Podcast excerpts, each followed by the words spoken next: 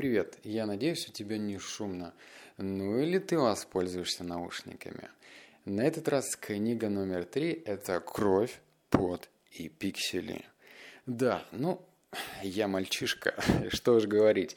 Когда я увидел, что появилась такая книга, это что-то вроде флешбека, вспышки из прошлого. Конечно же, ты вспоминаешь те моменты, те бессонные ночи, когда тебе нужно было идти на уроки, но компьютер и игра, и у них свои планы на этот счет. И ты засиживался за компьютером до самого утра. Это было круто. Но сейчас, конечно же, когда я брал эту книгу, я был нацелен получить только ценную информацию. Не могу сказать, что эту книгу стоит идти покупать, просто потому что это не совсем книга как таковая. Это по большей степени прыжки по верхам. Ну, то есть, когда 360 страниц и 10 историй, то достаточно сложно рассмотреть каждую ее часть более глубоко. А ведь мы знаем, что дьявол кроется в деталях, и эти детали очень важны.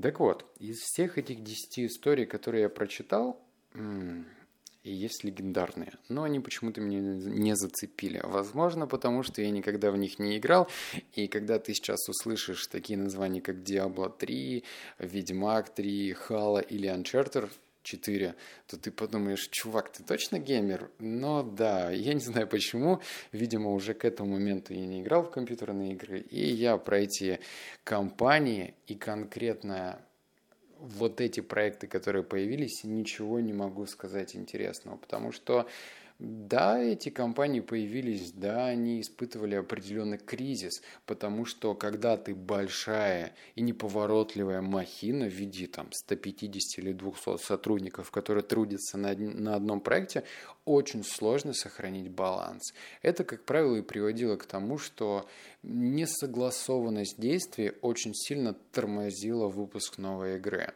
А если тормозила нов... выпуск новой игры, то это приводило к тому, что э, были скандалы, были непреднамеренные уходы ключевых игроков из компании и, соответственно, потеря большого количества денег. Но есть две истории, которые я тоже в них не играл, но они настолько уникальны, и на них можно учиться по сей день. Это история двух игр. Первая история называется, да, если ты хорошо говоришь по-английскому, то ты меня, надеюсь, не проклянешь.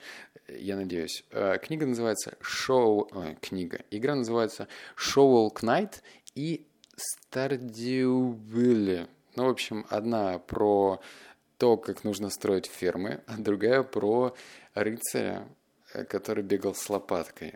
Звучит это как бред, но каждый из этих игр стоит несколько десятков миллионов долларов. И это феномен. Это феномен, который нужно было изучать под микроскопом, особенно про ферму. Речь про молодого парня, которого зовут Эрик. Этот Эрик, как бы так сказать, был настолько неуверенным парнем, что он не мог найти вообще работу. Он жил с девушкой, жил за счет девушки, поскольку ему было стыдно просить денег у родителей. И никто не хотел его брать на работу. То есть во время собеседования он просто не мог проявить себя. Все это привело к тому, что однажды он подумал, что я хочу создать игру самостоятельно. Казалось бы, эта маленькая фраза привела к тому, что он потратил 6 лет своей жизни на тот проект, в который, в принципе, никто не верил. Родители и девушка, я не знаю, с какой силой они закрывали на это глаза, но у Эрика все получилось. Никто не участвовал в создании этой игры, кроме Эрика. Эрик сам создавал графику, Эрик сам создавал стратегию, озвучку, текст и все-все-все, что связано было с этой игрой. Дело в том, что Эрик раньше увлекался одной игрой, которая называлась Harvest Moon. Надеюсь, я правильно произнес. И это по большей степени был аналог фермы. Ему пос... настолько понравилась эта игра, что он решил, что я хочу сделать свою версию этой игры. Это привело к тому, что он 6 лет сидел и каждый раз, день за днем, делал одну и ту же игру. Когда родственники и, собственно, его девушка заглядывали ему через плечо и говорили, «Эрик, ну игра уже хорошая, пора ее выкладывать», он говорил, что не мешайте мне, я сам знаю, когда эта игра будет доделана до конца. Ему приходилось каждый раз смотреть на игру по-новому, что-то убирать, что-то удалять полностью и переделывать игру раз за раз. В конечном итоге, когда он сам устал жить так, как он жил, Ему пришлось устроиться швейцаром в кинотеатр, потому что денег катастрофически не хватало. Не было инвесторов, не было того, что там у нас есть богатый родственник, как это принято у нас считать в обществе. Он просто устроился швейцаром, потому что не было возможности есть. И девушка не вывозила программу, она работала на двух работах. И когда шесть лет подошли к концу, он выпустил свою игру. И это было чертовски круто, потому что буквально за несколько дней он стал долларовым миллионером. Та реальность, в которую никто не верил, кроме Эрика, привела его к тому, что он сделал эту реальность настоящей. Потому что, мне кажется, существует очень много людей, так называемых затворников, которые живут идеей, но не доводят ее до конца. Эрик – это тот человек, который довел эту историю до его логического конца. И это безумно круто. Не стоит говорить, что ему посыпались в дальнейшем предложения от крупных издательских компаний. Это логично. И также не стоит говорить, что поменялась его жизнь. Просто я вынес тот вывод, что в тебя может никто не верить. Совершенно. Ты должен фантастически верить сам в то, что ты делаешь. И пусть весь мир подождет, и пусть каждый будет вертеть пальцем у виска и говорить «нет», что ты делаешь, иди устройся на работу. Но Эрик знал, что он делает. Он просто выпускал игру, и у него получилось. Вторая история компании, еще раз, которая называется Shovel Knight, это «Лопаточный рыцарь». Это тоже не менее увлекательная история. Разница лишь в том, что Э, за разработку этой игры э, в ней участвовало пять человек.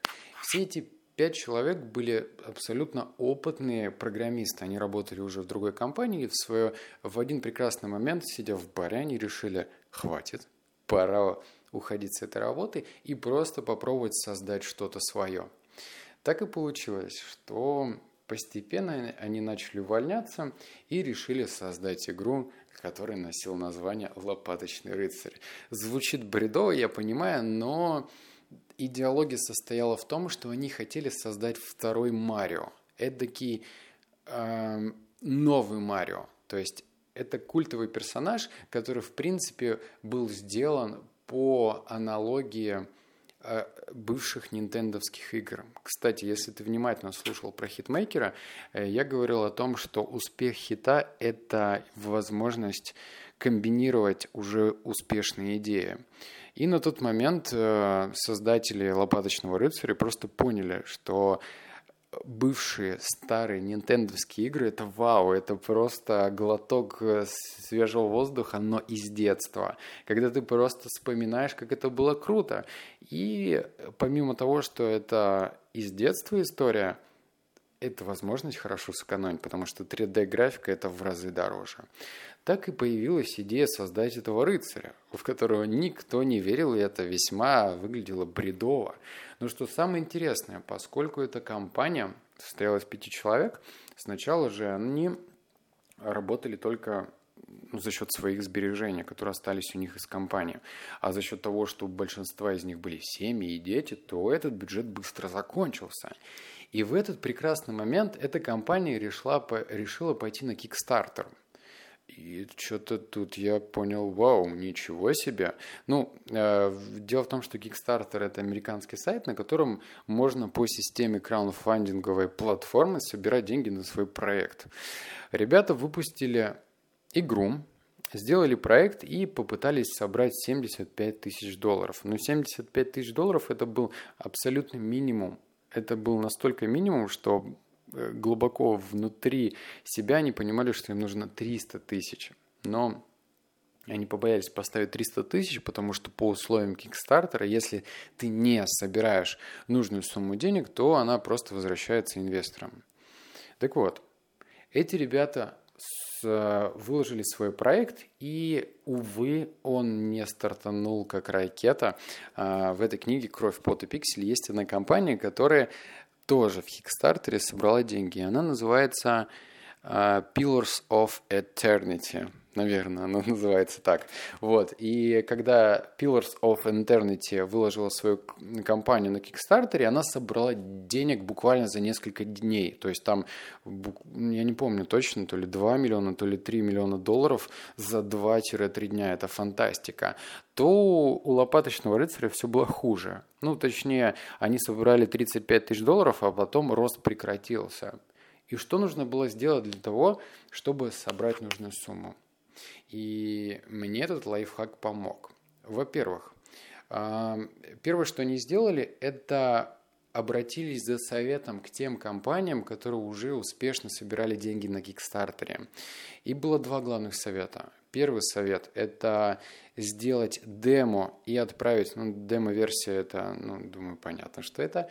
Это короткий фрагмент игры, и отправить его стримерам, то есть тем людям, которые на большую массу людей играют, и все остальные люди смотрят. А второй совет был – это публикация этой игры в журналах. И рассказ этой истории. То есть это как раз сторителлинг, это возможность пошагово рассказывать, как идут у тебя дела, потому что люди любят следить за результатом, за историей, как история развивается когда появляется проблема, как эти проблемы решаются. Это классика.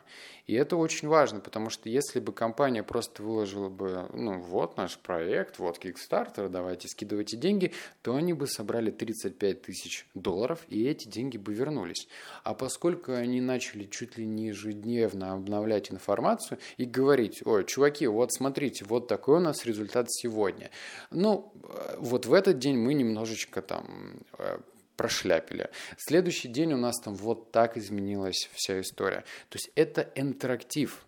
Это возможность в режиме реального времени показывать свой результат. Так что две ключевые особенности. Первая – это интерактив, а вторая – это дать лидерам мнениям свой продукт, чтобы он его растиражировал на массу. Это здорово. Вообще, я прямо сейчас думаю насчет запуска своего продукта через Boomstarter, но поскольку это Россия, может быть, пойти на англоязычный сайт Kickstarter и сделать презентацию для нее. И э, масса есть таких проблем, как непонимание, как это вообще делается, потому что я не говорю на английском, и нужно все это промозговать и продумать, так что это длинная история. Касаемо вот еще одного действия. Я думаю, что ты, наверное, заметил, что в описании канала пропала строчка «Скачать книги можно тут». Связано это с тем, что мне пришло уведомление, мол, чувачок, ты как бы это берега попутал, мы сейчас тебя заблокируем. Так что, увы, в Телеграме теперь за нарушение авторских прав банят каналы. И я не могу э, вот так в открытый доступ скидывать книги. Я подумаю, как можно это что-нибудь сделать. Но либо пытайтесь самостоятельно скачать эту книгу, либо как-нибудь еще. Потому что, черт возьми, если меня заблокируют, это будет грустно. Так что я подумаю, как можно этот вопрос решить. Если у тебя есть свое решение, напиши мне в личку ВКонтакте. Посмотрим, как мы можем решить эту проблему вместе. Так что да, до следующей четвертой книги.